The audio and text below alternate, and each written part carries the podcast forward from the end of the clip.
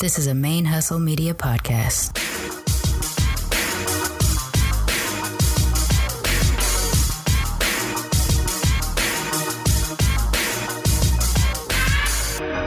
Yo, this Rashani from the single simulcast. And when I'm not making you laugh or making up parody songs, I'm kicking back, listening to Militantly Mixed. Hey y'all, welcome to Militantly Mixed, a podcast about race and identity from the mixed race perspective. I am your host, Sharmane, aka Mixed Girl Mane, and this is episode 42 of Militantly Mixed. 42 episodes in nine months. We're gonna hit our anniversary date on July 5th, 2019. For me, that is going to be gosh, uh, that's going to be probably one of my best milestones to achieve, to be honest, in my 41 years. And I'm not going to say that that means I haven't been successful in other areas, but the reason why I feel like this is going to be probably the most significant milestone of my life in 41 years is because this is entirely me. Of anything I've ever done or anything I've ever been successful in, it always had to do with doing it for somebody else, be that a company, you know, trying to move up in the ranks in a company, but ultimately the company is profiting off of my labor and my intelligence and my education and my work ethic or doing something for people in my my family or my friends or my loving circle. This is and that includes me getting my college degrees, my masters and everything like that. Most of my motivations throughout my life have been for someone or something else. And this is the first time that I can say with a hundred percent honesty. This is the first time that I did something for myself where myself was the reason I was doing it and the person I was trying to satisfy with doing it, if that makes sense. Militantly Mixed is something that I've dreamed about for a couple of years leading up to actually recording the first episode. And while it had shifted from what I thought it was going to be to what it has become, and I and just falling in love with what it actually became, and what it actually became is so much better than I think my original intention for the show was going to be. This is entirely motivated by doing something for myself that eventually translated into being something for others. So I don't think I could ever fully get away from that. I think a lot of people are like this. You do something for others and you just as much as you would like moments of pure selfishness, ultimately there's some other person or thing involved in, in your motivation. And so we're just reflecting, nine months in, reflecting, thinking about what my my purest motivation for this show in the beginning was to do something for myself that would that was reflective of who I felt that I was. And I do believe that Militantly Mixed does that, even though I am sharing other people's mixed race experience and mixed race identity stories with the audience. The reason why I do it or did it initially was because I wanted to meet these people. I wanted to hear these stories. I wanted to feel mixed race identity was beyond was more than just me now with the audience that I've built, with the people that I've been communicating with either on the show or off the show, I know that there is something more to it where now it feels like not only is it my own motivation of purely selfishly wanting to meet other mixed race people and talk about mixed raceness all the time. I also feel a responsibility to the people who have been listening and have been participating to keep this going and to make this the biggest possible thing in mixedness that I can make it. So that's that's kind of where my head my head is right now where I am just feeling very grateful that I've had the opportunities I've had as a result of the show. I'm feeling that every opportunity that I'm getting as a result of the show is something that I've earned, which I probably haven't felt like that before quite the same way. And that at the end of the day, if I do this for only a year for five years, for 10 years, for the rest of my life until the day that I die, I know that its success is based off of how it makes me feel, not necessarily on if I can survive financially on it or it becomes famous or whatever the, you know, whatever the thing is. I will know that however many episodes I've done for this show is entirely mine I yeah. I mean, I don't want that to come off sounding awful, but I mean it in the most positive way possible. That I don't think we as people give ourselves credit enough, or probably better to say, give us permission to feel proud of ourselves or proud of things that we've done without feeling a little tinge of guilt. Like I think even now while I'm saying this stuff, I'm also feeling a little tinge of guilt saying it the way that I'm saying it. But I walk around talking about being unapologetically fill in the blank, whatever your deal is, and yet I don't often take my own advice. I mean, I do and I don't. There's spaces in which I'm super unapologetically mixed race. I, I, definitely. I'm super unapologetically polyamorous uh, but I am apologetically proud of myself. And I think that's something I need to work on. And I think it's something we all probably need to work on. So, yeah, I'm putting it out there. I'm proud of myself for what I created with Militantly Mix. I'm proud of the direction that Militantly Mix is going in. I'm proud of the opportunities that are opening up to me as a result of doing this show. And I'm just I'm just proud. and I'm going to go ahead and work on the unapologetic side of being proud for the show right now. Okay, so moving on. Uh, I know I said I was going to take a break in April. I know I said the last couple weeks I've been failing at it. At this point, let's just admit it's a total failure. I have been busier this month than I have been in a long time.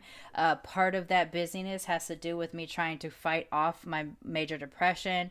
Uh, I've talked about it on the show several times. I am a person that is, suffers from depression as my baseline chronic persistent depression that is always going to be with me but on occasion i go into these bouts of really really dark heavy what is called major depression. Uh, that has been creeping on me for a while now ever since march when my first my cat Revan got sick and then my cat Ronan unexpectedly died and Revan is still sick and now I'm dealing with the grief of the loss of one and the possible future loss of you know near future loss of my other one of an other one. I have four altogether. Uh you know i've been fighting that. I'm not happy in my day job which part of my not being happy in my day job is the fact that i want to do ManeHustle media and all this podcasting full time. I just can't afford to do it. But the other part of it is i'm not in a very healthy work environment at the moment. And so my day job is very uh, life force sucking for lack of a better way of saying it uh, so I'm just dealing with a lot. My husband's bike was stolen. I had a custom made weighted blanket to help me with anxiety and insomnia that was Black Panther and it was beautiful. I could see it on Instagram. And uh, that was stolen as soon as it was delivered to my house. So I've had just a bunch of, I've just had a bunch of things like on the personal side of my life that have gone really bad, really wrong. And then simultaneously on the militantly mix or the ManeHustle media side, things have been like shooting off, skyrocketing in a positive direction. So my baseline, I have no idea where it's at right now because my militantly mixed stuff is on a trajectory that's going up really high on a high slope, and my personal life is stuff that's like just all going down on a very low and and and steep trajectory. So I do not know where my baseline is right now, and I've allowed my quote unquote break in April to just be filled with distracting activities or taking on extra projects that I don't have time for or whatever, just to kind of fight off major depression creeping in my direction.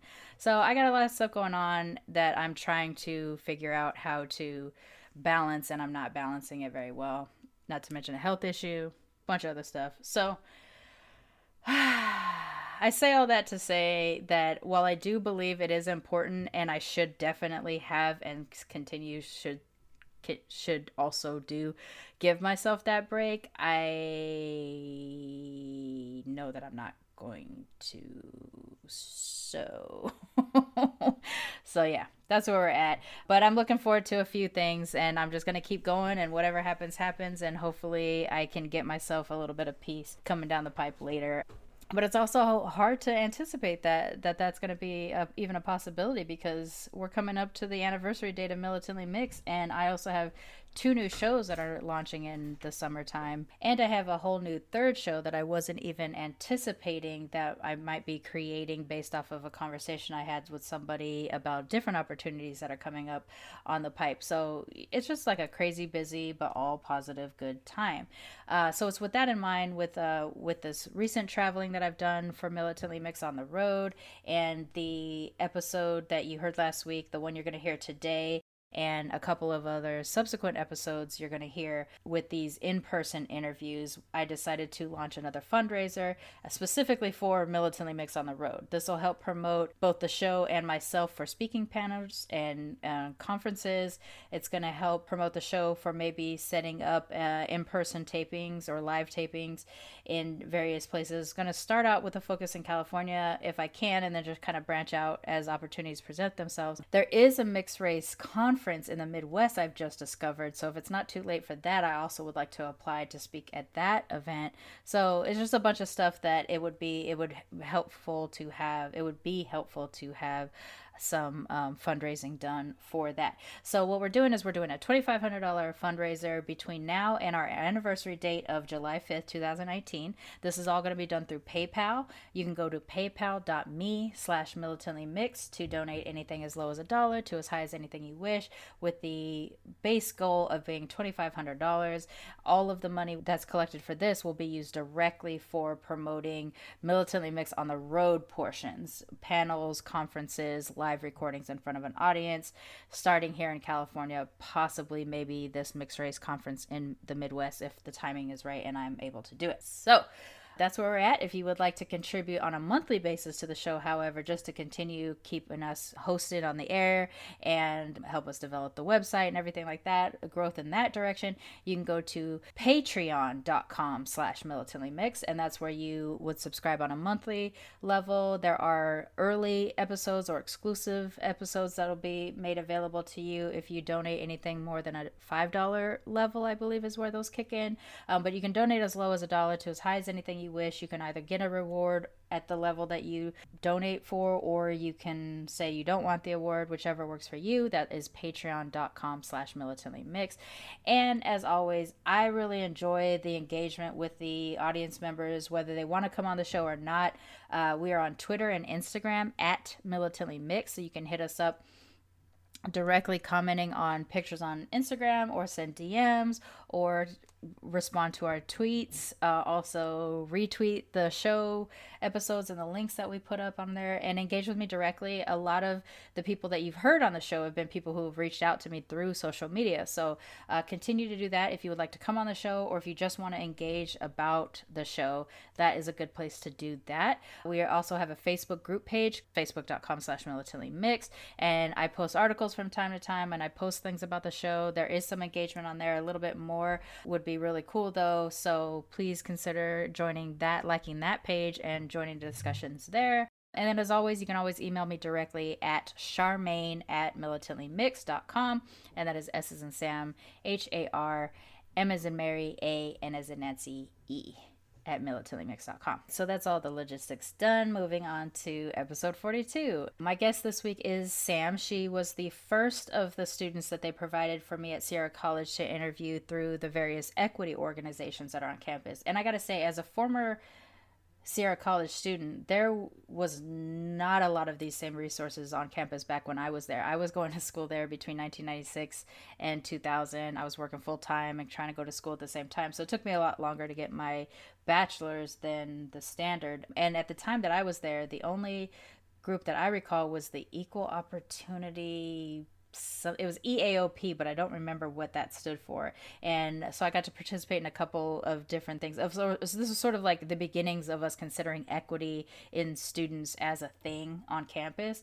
Um, so I was a part of that when I was a student at Sierra College. Now they have several equity organizations on campus, including uh, the LGBT spectrum. They have women and gender.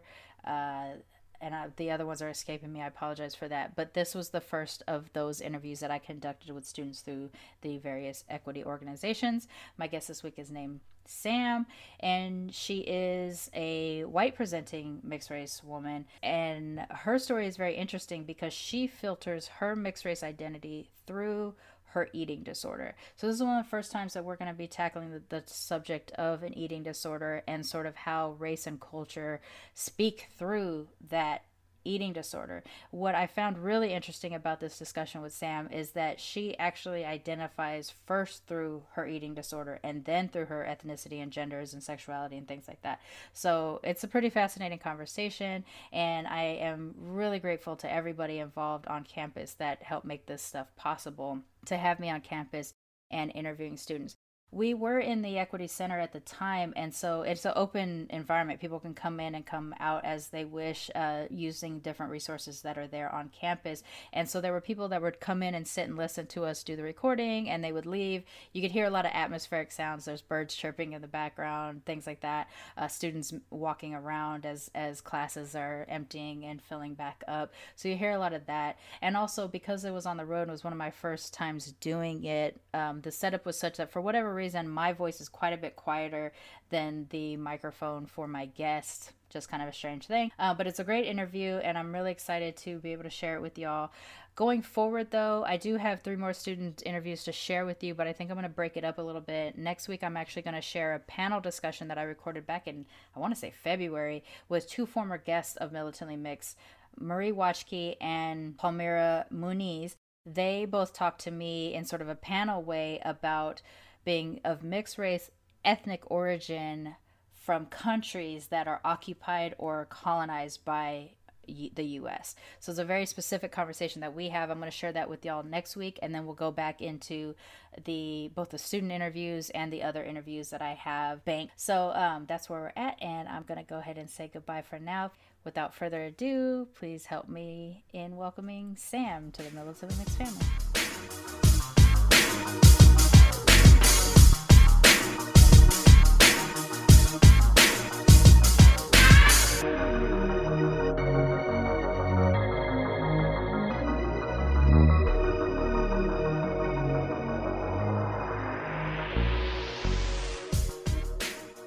Are here today at Sierra College to uh, meet with a couple students for my various shows. And today I am joined by Sam, and she is a student here, and we are going to talk about being our mixed ass selves. uh, Sam, why don't you introduce yourself and, uh, and let's get into it. Hi, my name's Sam. Um, I don't know what else to say. I'm kind of a mixed bag of emotions right now in a lot of in a lot of ways um, i was kind of approached thinking i was kind of approached about like doing the podcast through um, you know love your body week on mm-hmm. campus um, and i think they reached out to me just because i've been very vocal about um, you know battling with an eating disorder pretty much my entire life but mm. i haven't really ever taken into account of like talking about um, my sexuality or like you know my race i didn't even think about that lens, if that makes sense. That like okay. mixing all of that together and thinking about it, I think that's kind of my deal. I think I'm just kind of all over the place. yeah. Identity. I mean, yeah. it makes sense given the. I mean, this is the time we start to do it. Is when we right. are first kind of adults because we've graduated high school and now we're in college, but we're still kind of like we don't know who we are yet and stuff. I get no. that. So you kind of filter your identity first through your eating disorder, and then it goes into all of your other I think so. Um, I first really like knew I had an eating disorder. It was different than other people. Um, pretty much when I was like 12. That's when it when it really um, skyrocketed for me. Um, I, I didn't like to eat around other people. I didn't mm. like very many foods. I didn't want to eat in public, if that makes sense. Um, and I already I looked different than the people around me, very much so. In terms of like your your features or like your physical my features and then also um, i grew up very poor that mm-hmm. i and i grew very fast so i'm 5'8 but like i was like 5'4 by the time i hit you know fourth grade. I was taller than my teacher that yeah. i'm 5'4 now. Right? Exactly. So i was just like this big gangly kid yeah. that we couldn't keep clothes on if that makes sense yeah. so and we we struggled with money that um my i grew up with a grandparent in place of a father in the home that um, she knew how to sew. So she would we would go thrift store shopping together, and we would pick out the coolest clothes that we could find, mm-hmm. and my mm. grandma would sew them to me, or make adjustments so I could wear them and look like um, you know the kids in the area because mm-hmm. the kids mm. were rich. Oh, okay. That um, and I that was another thing. Not having a dad in the home, it looked weird. And then I was um, I was very brown because I was always outside. So I was tan skinned, super tall, with you know dark features. My hair was long and black, and Mm-hmm. Did yeah. you understand what your uh, well? I guess we didn't get into that. Did you understand what your ethnic mix was and how that made you different than the people you were growing up around? we never really talked about it in my house. Like we always joked that we were, you know, different than other people, and we all looked different. My my mom's side of the family, no one looks the same. They don't even look related. Yeah. that um, we kind of had everything. We had we had every race, you know, essentially, in in our household or within our family, but we never spoke about it. So I looked different, but I didn't understand that Didn't at all. No, no. Did it ever come up where, in like, kids being punk kids and saying stuff, and you go home and like, well, why did they make fun of me because of this? And you had no answers for it. My mom actually, I I realized it in first grade because my mom, we were, um, in first grade, we were standing out in line, and one of the women next to my mom um, asked where my father was. And, and my mom was like, oh, you know, he, he's not in the house. Um, well, I was really brown and everybody else was really, really white. Um, and she goes, oh, so you guys are mixed? There's one other mixed family in this school.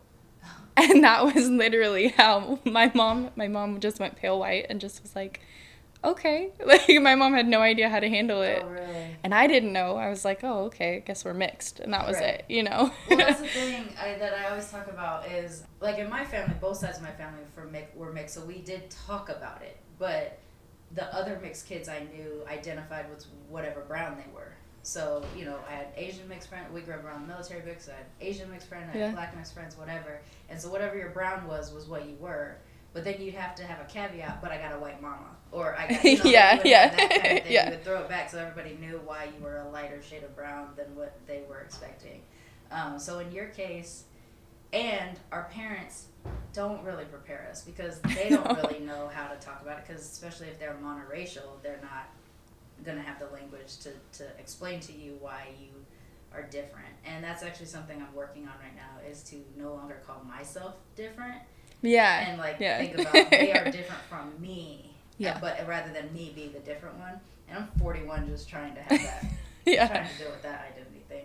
So in your case, you almost have an opportunity to embrace mixedness in your family. Your mom gets presented with somebody, but she doesn't know what No, to say, she- and so yeah. it just kind of flutters away after that. Yeah, well, yeah, because my mom, my mom looks very white, and then I have my older brother. Kind of was um, the father figure in my life for a really long time, and he looks very, very white because he is like he he is not.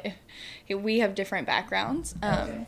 But my mom, my mom looks white, but again, she's not. I told you before, but um, we're Native American, but it doesn't present the same way within um, each person within the family. Also from relative to relative. Oh yeah, her so brothers, you yeah. you have four different tribal relations. Mm-hmm. Are you tied into the cultures of those tribes? We we were kind of kept away, to be honest with you. We were not raised with those cultures, which which um, now now I wish I was, if that makes sense. I wish I had that tie, but we really don't.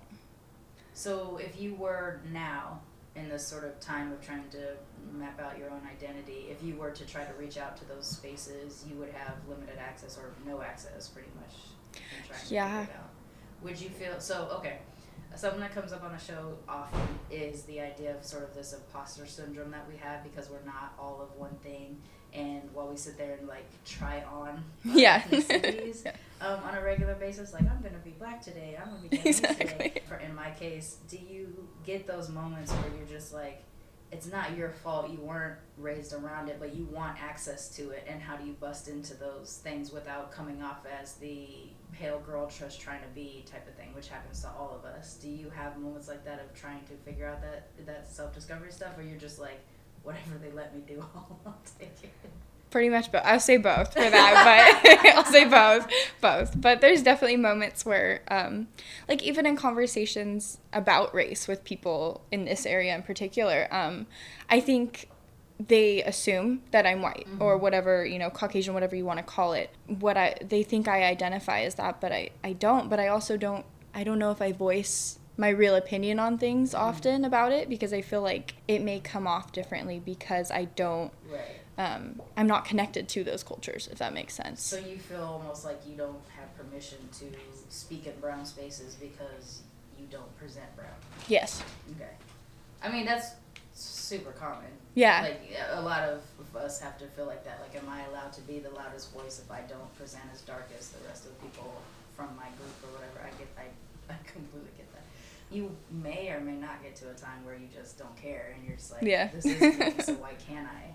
You might try that on for a minute and be like, "Ah, I don't know. no. yeah. too. So when when you're walking around though, you, you said earlier that you don't think necessarily through your race racial groups first or or maybe even fifth or sixth. When have there been moments in your life where race has come up and you have to face your own identity in those moments? Besides right now when I'm asking you questions about race. Um, I, I would say yes, just because um, both sides of my family are, are very different. My father's side is very, um, they present white, but they're not, if that makes sense, and they're very um, tied to, you know, very conservative beliefs in some ways, and Mm. sometimes that comes off very, um, I don't want to say racist, but that's the word that's coming out. So sometimes that is, um, that comes across that way with that side of the family, and my mom's side is very different. Um, they're very inclusive and they believe in diversity. Obviously, my family wouldn't be here if it wasn't. yeah, that um, I think I'm presented with it often between um, both sides of the family of just um, caring about what's going on in the world and, and you know showing diversity. Um, sometimes I feel like I have to I have to play white with my dad's side of the family, and sometimes I feel like I have to lean a little bit more into um, my eth- my ethnic diversity on on my mom's side. So. You mentioned also that you had you had Korean. Which side did that pop up on? On my dad's side, funny enough, my dad's side is Hawaiian and um, Korean, as well as I think my grandpa's Scottish. He's he's really big. He's he's a big dude. And my grandma is like barely five foot, so it's it's a funny mix those two. But um, they're very um, conservative. He was a police officer, and you know he he that's tied into his identity. And they don't talk about it.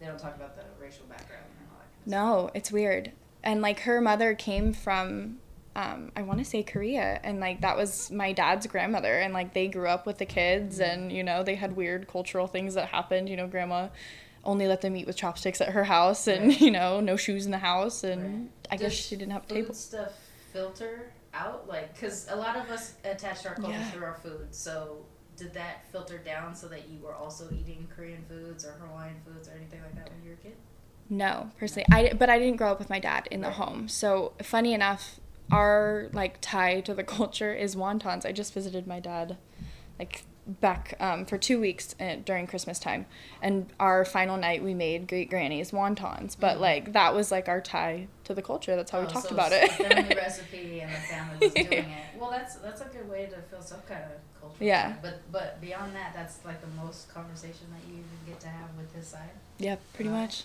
pretty much.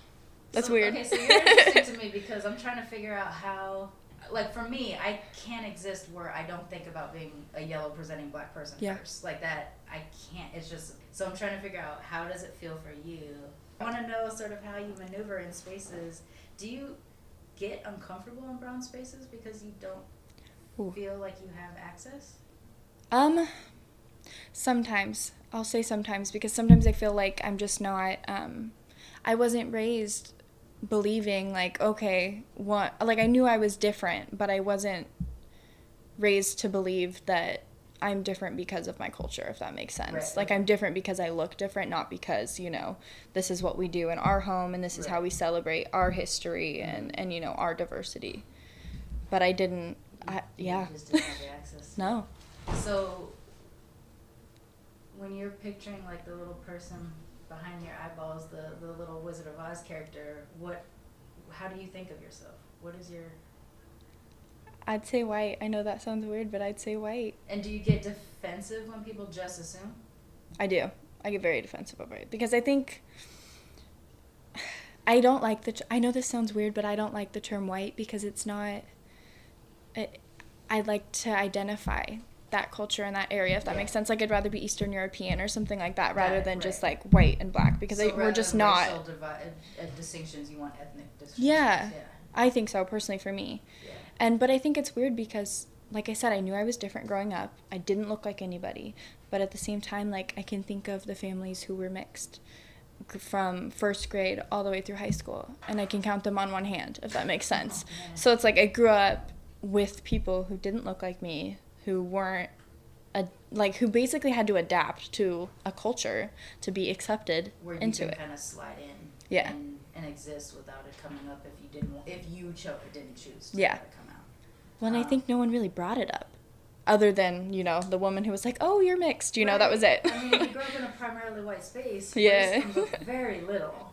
Um, and for me, I didn't understand that. Like, I didn't grow up around white people. I grew up around my one British grandmother. Um, she was the only white person that I really ever saw, besides like the occasional friend's white mom or something. Um, and then I become an adult, and suddenly I'm in a white space, like a primarily Yeah. white space, and I'm just like, you people, Whoa. weird. You know, like, I Yeah. don't know how to be around. I don't Yeah. know because we talk about race all the time, and when you're in a group of white people and bring up race, they're just like, whoa. Exactly. And I didn't have that experience. I didn't know how to maneuver in that space. Now I understand, not always to bring it up. Well, I mean, fuck it. I'm gonna bring it up. But like, No, I bring get- it up. Like, Yeah. get there, there were times in which I just coasted on sort of um, respectability politics, where you just kind of like, I don't want to be the bad brown example, Mhm. and because it's gonna, it's Yeah. gonna carry over to everybody. And even though nobody looks like me because I look like a Dominican black Japanese person, um, I everybody thinks I'm Dominican. I get Puerto Rican. I get it. Puerto Rican. Well, it depends on what side of the country. So Right. East Coast, I'm Puerto Rican or Dominican, and West Coast, I'm Mexican or Filipino. Yeah, exactly. I had a Filipino lady at a Costco once tell me uh, she had a nice boy for me, and I told her that I was already partnered and it's no big deal, you know. And she's like, no, no, no, just break up. I got a nice boy. We start talking, and then it comes out that I'm Japanese. She goes, wait. You're not Filipino? And I was like, no. She's like, oh, I thought you were a nice girl. She's like, no, my son's not right for you Oh my And- god. the two things were offended in that moment. It's like, why is your son, why am I not right for your son all of a sudden, Yeah. even though I didn't care? And the second part was, and the second part was like, wait, did you say I'm not a nice girl? Like Right. all of a sudden, I wasn't, I wasn't a good because I wasn't a Filipino. I was no longer a nice girl.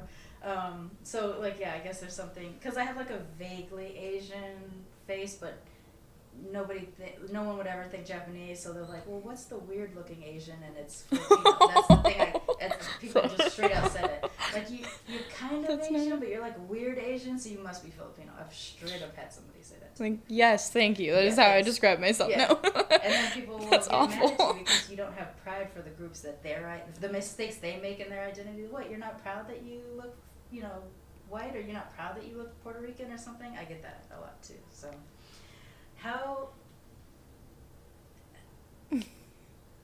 It's, okay, does this white passing thing like I'm fascinated by Yeah. because it's come up on the show a couple of times, and a lot of times it's coming up where the person feels like they don't have permission, which you kind of Yeah. mentioned. You like you don't have permission in a brown space to uh, be a voice.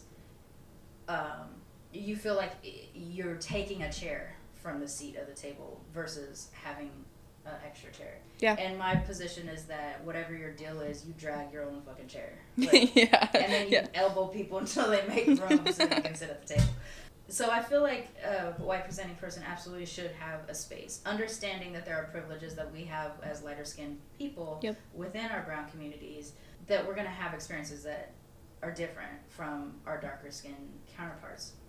So when you do when something happens that turns your stomach enough where you feel like you you absolutely have to step in and maybe even worse using your light skin privilege as as the means Yeah. of what's gonna whatever you're about to do have you been confronted about that kind of stuff have you had those moments and if you have had those moments what what have you done I, I have a quick temper. I'll say that first and foremost. I have a quick temper, but I usually I usually try and think it through. Um, a lot of those conversations that get uncomfortable or that bring up a space where I have to be the one who who confronts it. It's usually about um, something going on politically.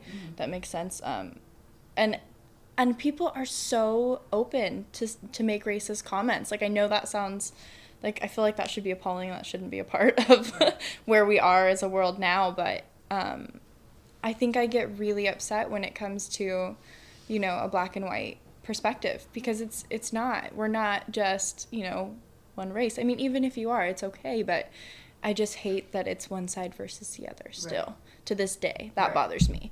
Um, and I feel like it's usually about something going on politically.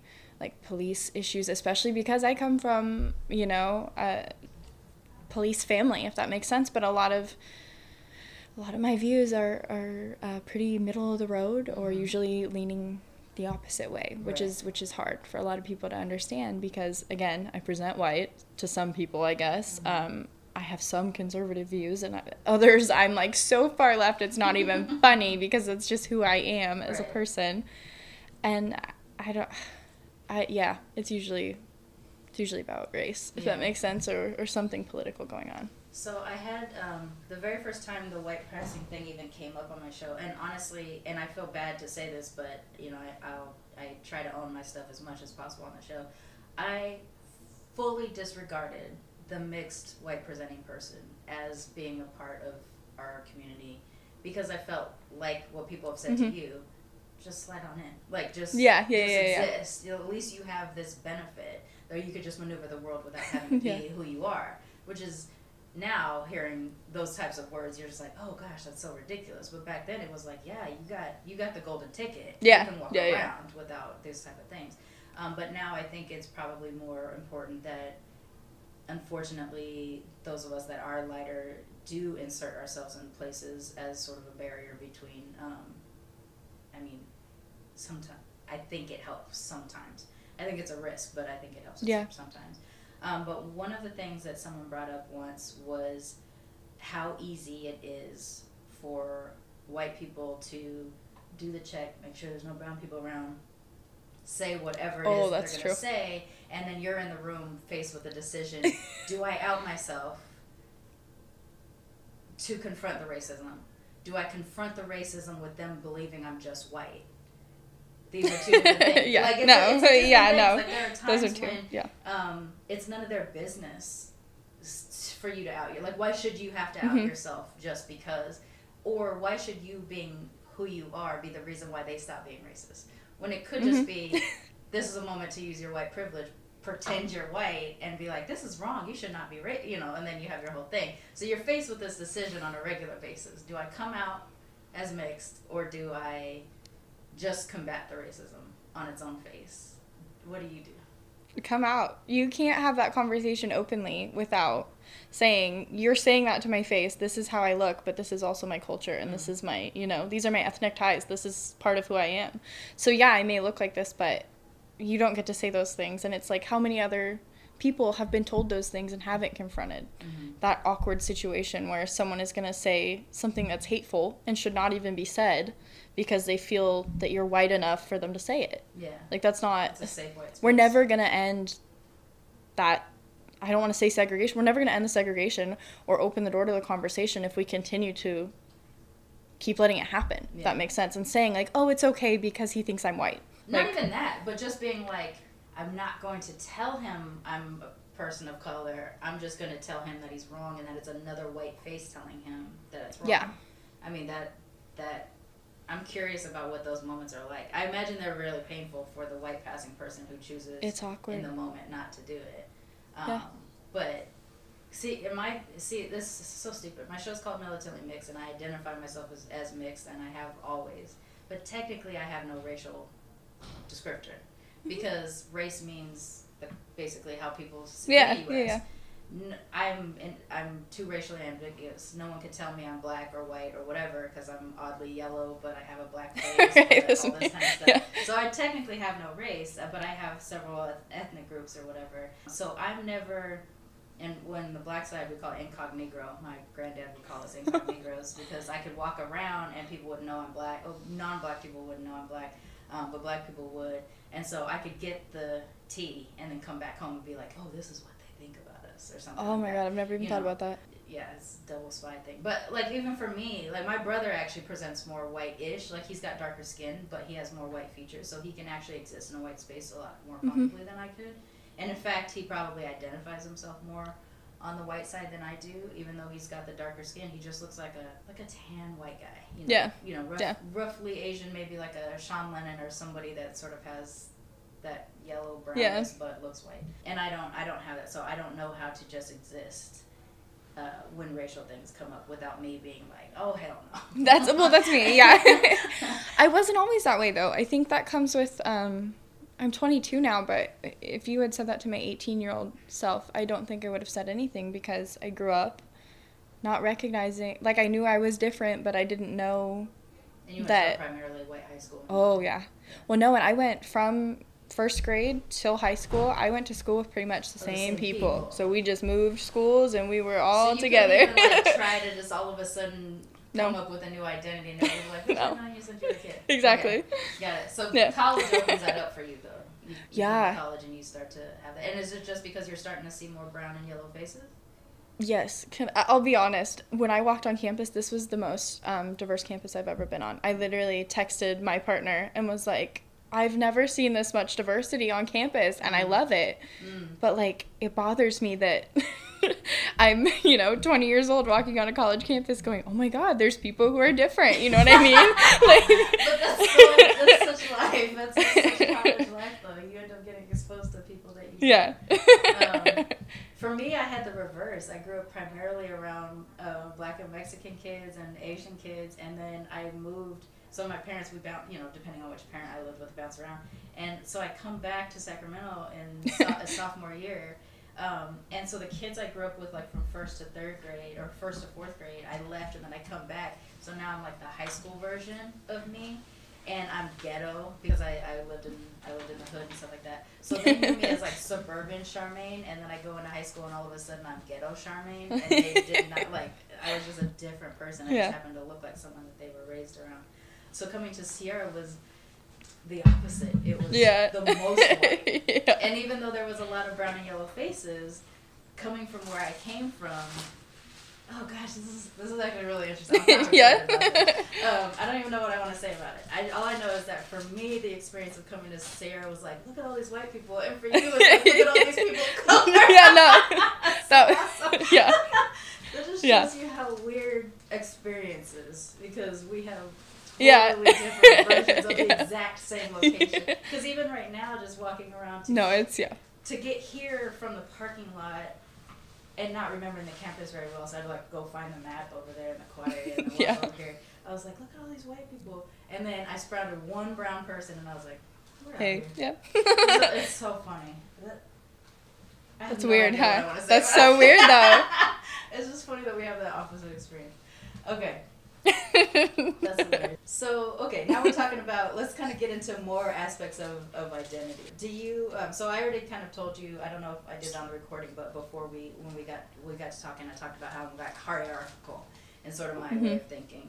Where some people choose to be, or their view, they naturally kind of view things as like, I'm a gay person, or I'm a, I'm a straight person, or I'm a this or that. But people of color have to tend to put their ethnic ethnicity or their presentation, their racial presentation, ahead of whatever their other deals are. Because I'm gonna look at you first, and I'm gonna see a white-ish person, Mhm. and then I then I can ask the questions. Okay, white-ish person, what is your other stuff, Yeah. right? Yeah. Whereas, like for me, I'm first POC, and then I'm LGBT, right? Yep. And so I have to I have to explain that to them. When when you as you're dealing with all of your different trying to figure out what your your um, identifiers are, the first thing that comes into your head when you think of yourself, what are you identity wise? What are you thinking? I say woman. I know that sounds weird, but No, that, that's that's, my thing. first one. You know, I recognize it. Yeah. because you know, as I told you, like for me, I, I have to go like four or five tiers down Yeah. before I even oh yeah, and I'm a woman, and that's because my experience is primarily racial. Like where I grew up, Mhm. it, it had to be that way. So okay, so you're a woman first, and then what is womanness for you? Oh, that's deep. I know that sounds weird, but um, I think it's just being able to express um my gender the way I want to, if that makes sense. It's being able to express like You how can I feel. if you want, or you can Yeah. be unisex or ambiguous or something. Oh, yeah, all the. You time. can- You can go through it, but you're still like, but I'm still a woman and see Yeah. me in this way. Yeah. What do you What do you need to feel? What do you need people to see you as first? Like Ooh. in terms of the idea, like Mhm. in thinking of representation matters. If you're seeing yourself portrayed on the screen or on a TV or something like that, what makes you feel like you're seeing yourself? I think probably seeing a strong female character, if that makes sense. Like I always want to see a strong female character. Yeah. And fill in blank, uh, Yeah. Gender or sexual orientation, but it's a strong female. Well, yeah, I'm also bisexual, if that makes sense. And I've had just as many female partners as I have male. I always say partner. I've been with someone for four and a half years now. We've been together, you know, monogamous. But um, I think I always just see a woman. I gravitate towards that. That's my comfort, if that makes sense. So who's like your champion of womanness and representation right now? Ooh. Do you have one? I don't think I have. Uh, that sounds awful. I shouldn't even say that I don't have one. I'm like, I'm not even gonna let that fly out of my mouth. You can be- My you can be champion. Oh my god. I don't know. That are sounds so there weird. examples? Are there people that you can think of when you're just like, oh yes, finally? Yes politically but no at the same time if that makes sense because like through my lens i may not look like them but i support them if that makes sense. Like i heard someone say to me i finally see a woman of or you know a person of color in a political space that i identify with. Mm-hmm. Like um, i had a teacher tell me you know for the first time i believe that i could have a president that looks like me. Mm-hmm. And i've i've never thought of that. So mm-hmm. i felt like that was so powerful because it's a conversation I've never had in any space, you know, throughout my life. Right. That that has never come into my brain because I just believe, you know, like I said, my little Wizard of Oz is white. So Yeah. I've never considered, you know, what what does it look like to see me. Seeing a white male president doesn't make you feel like, oh, my people are out there at all. But if you were No. to see, even if you were to see a white a woman president, that would be more of a, an example of seeing yourself. I think so. That So- sounds bad, but yeah. No, this doesn't. You know, you can be unapologetic. I know, right? I know. Like, sorry. no. Well, that's another part of womanness, though, right? They put it on us. We're kind of conditioned. We Yeah. apologize. We step back, and even as we're out here trying to like fight the power, we're just like, sorry, I need to revolution. Yeah. so fast." That's so Um, true though. That's so true though. it happens, and I do it too. And I have it from the the Japanese side too. Is like culturally being demure. So, are you familiar with the concept of code switching? Yes, yes, Okay. yes, yes. Um, I always have to ask. Uh, so with code switching though, like I think of myself as sort of like this code switching ninja because I'm black one moment, I'm Japanese the Yeah. next, and I'm not white, but I have my Becky voice or whatever. Becky voice Yeah. when I'm work. Um, in fact, usually what you hear on the show is my Becky voice, um, just in terms of like enunciation and stuff. But the Japanese code switch for me actually, my whole body changes. I hunch over. I talk with a certain cadence, a Mhm. softer cadence. I'm like um, deferential, things like that. And this is just because my Japanese example is my grandmother, and and while she is one of the strongest uh, women that I know, and she is you know sort of an idol for me, she's also a Japanese woman. Yep. You know, so, just, like so I can't help Yeah. it. And if I talk to other Japanese, I automatically do it, and I have no, I don't realize it's happening. And uh, and my partner calls me on it when when they see it at the uh, grocery store when I go to the Japanese Aw. grocery store and start laughing, and be like, you went from talking to me to the second the woman asked you, and I, and I like my cadence changed, and I you know I was like nodding and bowing and the whole time, and then as soon as we got out of the grocery store, I straightened up and and he and then he laughed again and it was just like what happened just then you know it's not That's like wild to watch. seen me code switch but that was that was a code switch to a stranger that he hadn't seen because he'd seen it at my house in my family but uh, it was just a weird um, a weird little moment uh, that happened only recently because we live in a primarily Japanese area what is your version of code switching since you present white My my family is very um, southern. My father lives in Georgia, and my mom's side of the family is all from Georgia. So they, I mean, they are loud and proud that a woman should be in the kitchen, if that makes sense. And like literally, when we have people over, the women are cooking in the kitchen and they're preparing all the meals while the men are playing cards, watching TV, drinking, you know, while the kids are outside, sort of thing. Mm. And if the kids come in, they come into the kitchen. So I grew up where, you know, this is where you belong. Like, you know what I mean? Wow. In such a weird way that I catch myself doing it all the time. I do it in my partner's family space because that his um his father is from another country but he's very old world like he comes home from working and he wants a meal and he expects it to be you know a five star meal from his wife who you know doesn't matter if she's been working today she's been frolicking as far as he's Right. concerned that I, I kind of I code switch constantly because I'm pretty loud and I'm pretty, you know, boisterous, but when I go into spaces where I know it's supposed to be like a male dominated space or um, you know, I'm supposed to serve my man or whoever, you know, fill in the blank. Um, I very much so will do it. And that bo- that bothers Bothers me, but I don't recognize it until it's already done. Right. Cuz then I'm like, "Oh, because I grew up watching it, that that was what's expected of me." Do you talk about it with your partner? Does Yeah, we do. And he is very open and he does not. He's like, no, he's he'll do the dishes. He'll, he cleans up we're raising chickens. He cleans up the chickens and yeah. right? we are. that he's he's the chicken dad. He'll go take care of all the stuff, you know what I mean? And I don't I don't really do much. Thanks, babe, but you know.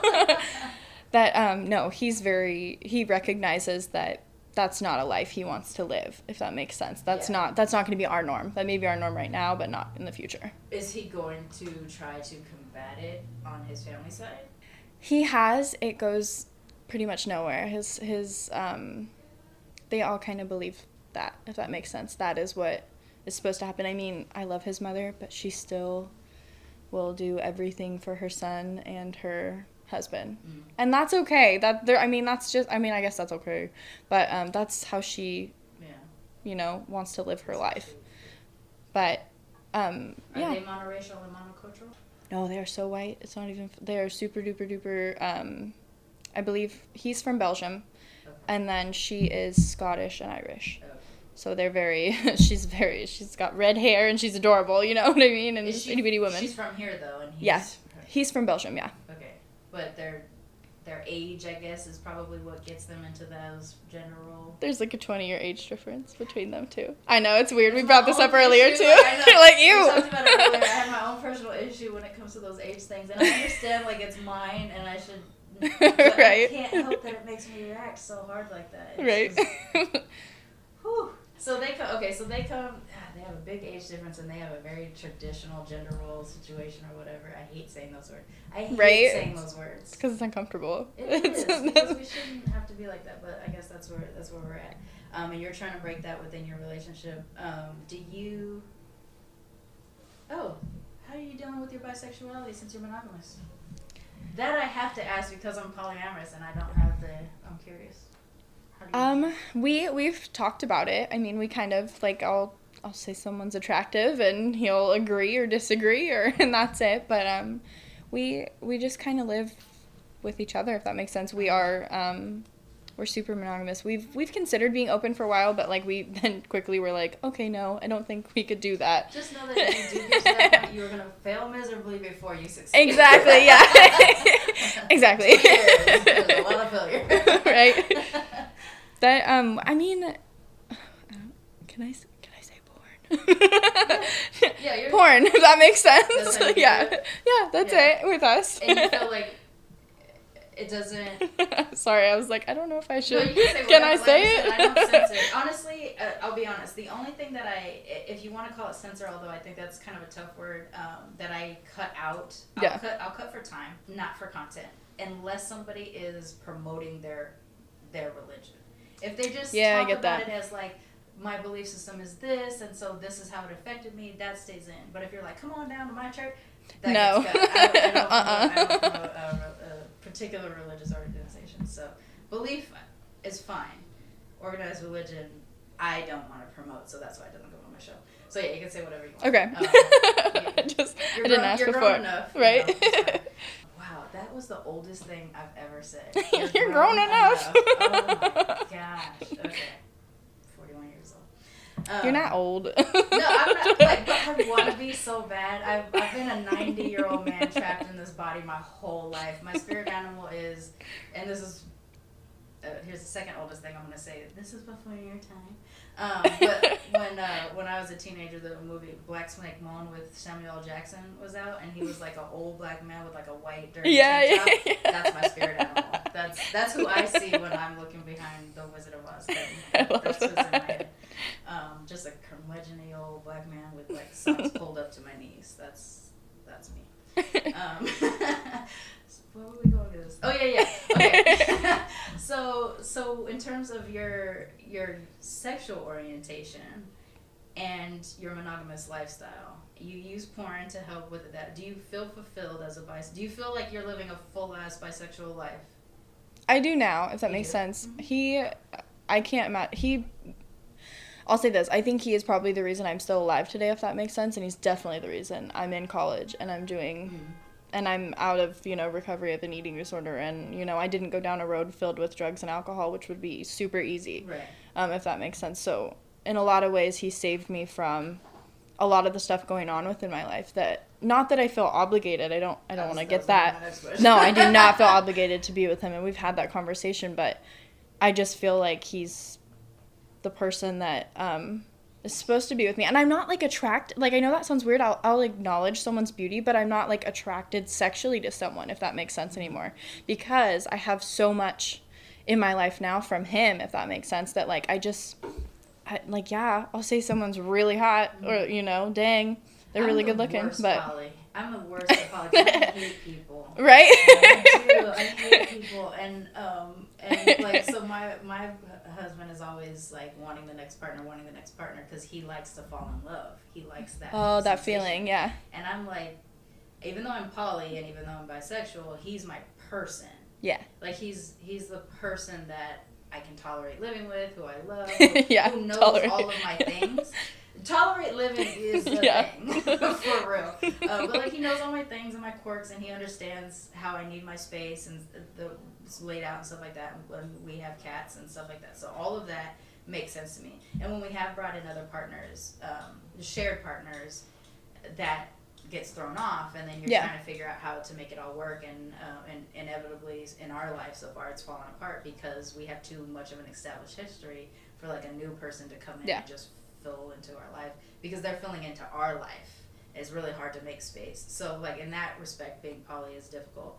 But um, but in the in in that in that way of just yes, I'm bisexual. I'm I'm primarily the way I describe myself is heteromantic and homosexual. So like I really only want to be with girls sexually, but I couldn't. I I've had disastrous relationships with Yeah, women, so like yeah. it's hard to be romantic. It's hard to exist in a romantic space with women for me.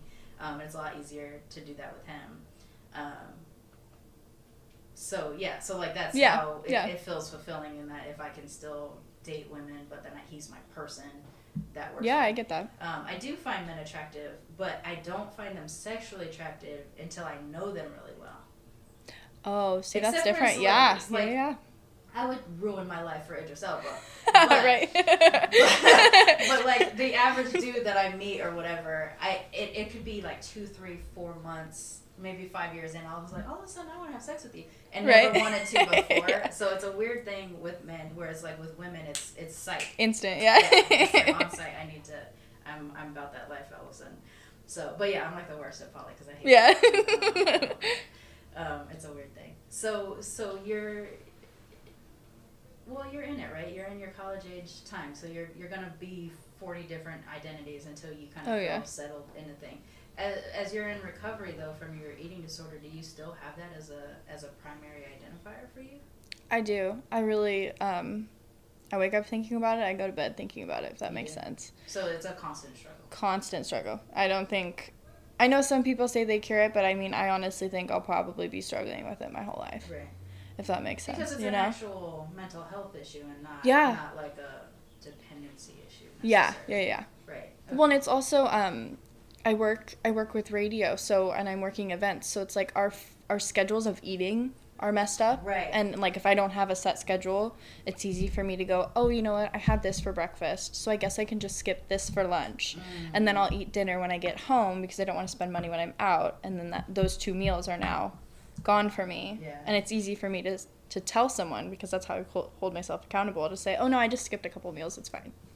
You know what I mean? If So, that makes sense, yeah. thing? Is that That's new for me. That you can do that from. Yeah, I think so. I've gone through a couple of different rounds of therapy with different things. I've gone to support groups and stuff like that, but um, really, you got to deal with it at home. You got to deal with it with you before you know Right. you continue to go to therapy. if that So- makes sense. No, it does. Uh, so with eating disorders, so now I'm going to try to tie it back into race a little bit because with eating disorders, it's always been sort of primarily, or in the media, it's been presented as a white issue, like that we don't have um, Yeah. eating disorders in POC communities, and yet my whole life I have seen nothing but eating disorders in every community Mhm. that I've existed in. Do you, especially since you don't necessarily identify yourself through through your races first, do you feel that there is something in your ethnic identity connected to your eating? Yeah. in- you do. Yeah, I do. How does that How does that manifest? Um, I think really with me, my whole eating disorder really began with um, food insecurity, and that started because I had one working mother in the house. My grandmother couldn't work, but at the same time, you know, we didn't have a lot of food. If that makes sense, we didn't have money for food, and I also dealt with. Um, I had I had people in the house that were not. You know, I had an uncle who lived with us, but he spent money on alcohol rather than food. Right. So like we would have weird things in the house that um, it was easier for me to just not eat because I didn't like it or I was picky than that. But at the same time, if we didn't like food that was being served, you know, at grandma's, we didn't have to eat it. So it was this thing where like food when we had excess amounts of food, you didn't always have to eat it, and then when we didn't have any food, you didn't have to eat anything. If that makes sense. What about when you the times that you did visit your southern family? Because food in southern culture is such a huge thing. How did that impact you? I just went through it with my dad because my dad didn't really understand. He doesn't understand. He, like he's very, you know, I can't talk about it. He's an ex-military man, so he's and he hasn't gone Yeah, through his bout of therapy. feelings, yeah, yeah. yeah, exactly. what do you mean you don't eat? Like, you know what I mean? That um he he does not get it at all. But when you're eating with him, as long as you eat a little bit, you'll be fine. As long as there's a dog and you can give the dog the leftovers, you're fine. If that makes sense, because clearing your plate is a big thing. You don't take more than what you need, and you know don't waste anything. If that makes sense in the households I've I've been in, that um. If you, I, I just always grew up as a picky eater. That was it. So because I was a picky eater, it was easy to say I didn't want to eat that. Mm. So it, I think it was tied in that way for me. But I also grew up with like Southern families are very vocal about weight. That mm-hmm. like I still You're simultaneously too fat, too skinny, need to eat more, and Yeah. need to calm down. Yep. I have a southern family too. I drank yeah I was drinking a soda and my uncle was like be careful you keep drinking that you're gonna get saddlebags when I was like 14 Wow. of everyone yeah so it's like that weird it was weird Yeah. that that's still my mother bit his head off I love my mother but oh my god she lost it but Yeah, because it's talking about your 14 year old body.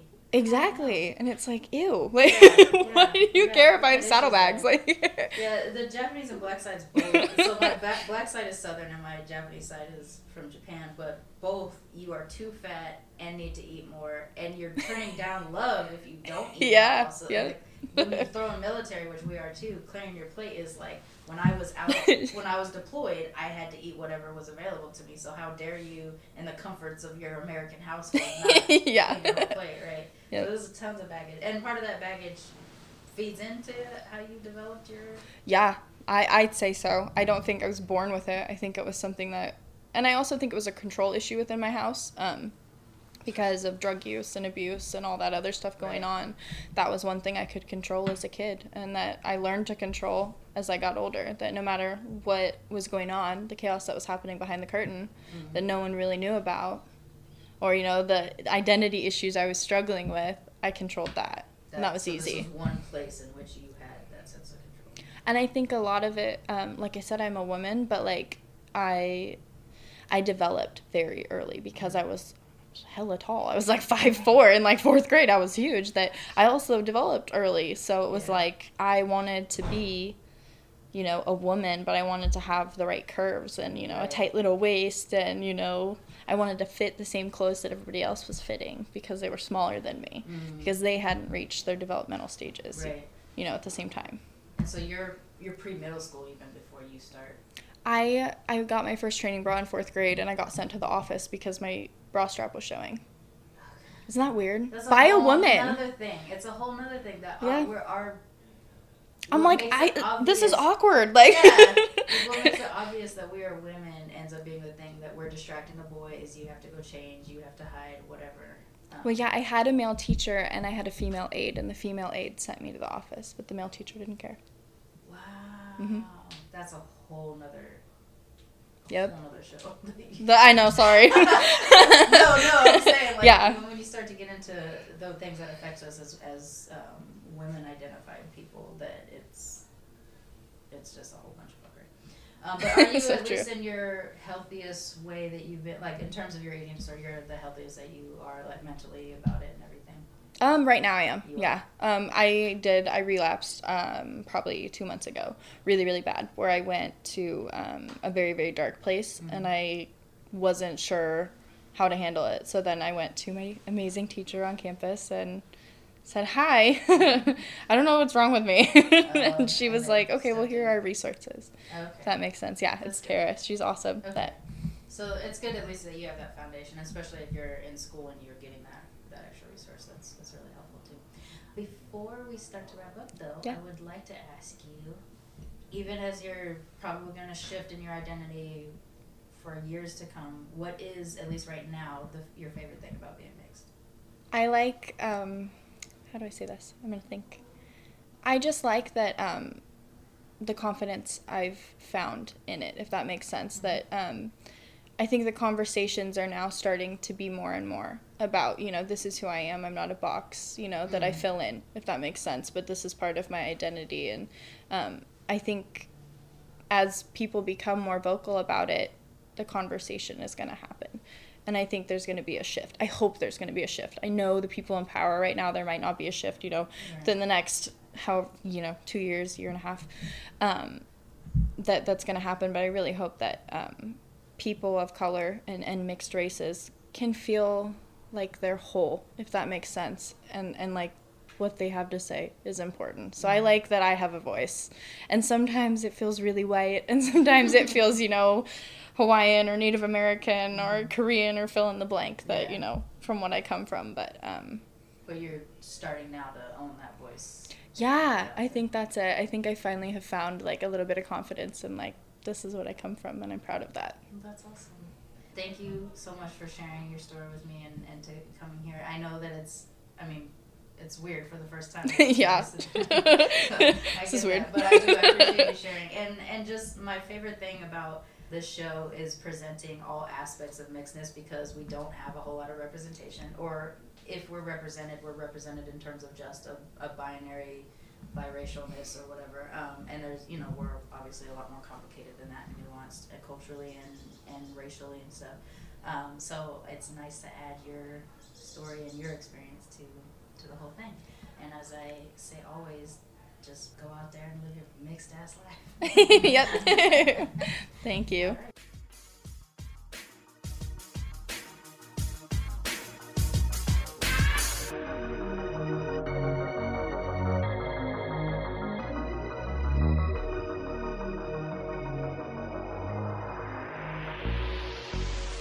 Militantly Mixed is a ManeHustle media podcast, produced and hosted by me, Sharmane Johnson. Music is by David Bogan, the one. And if you like what you heard on Militantly Mixed, please subscribe, rate, and review on iTunes and wherever you find your podcasts.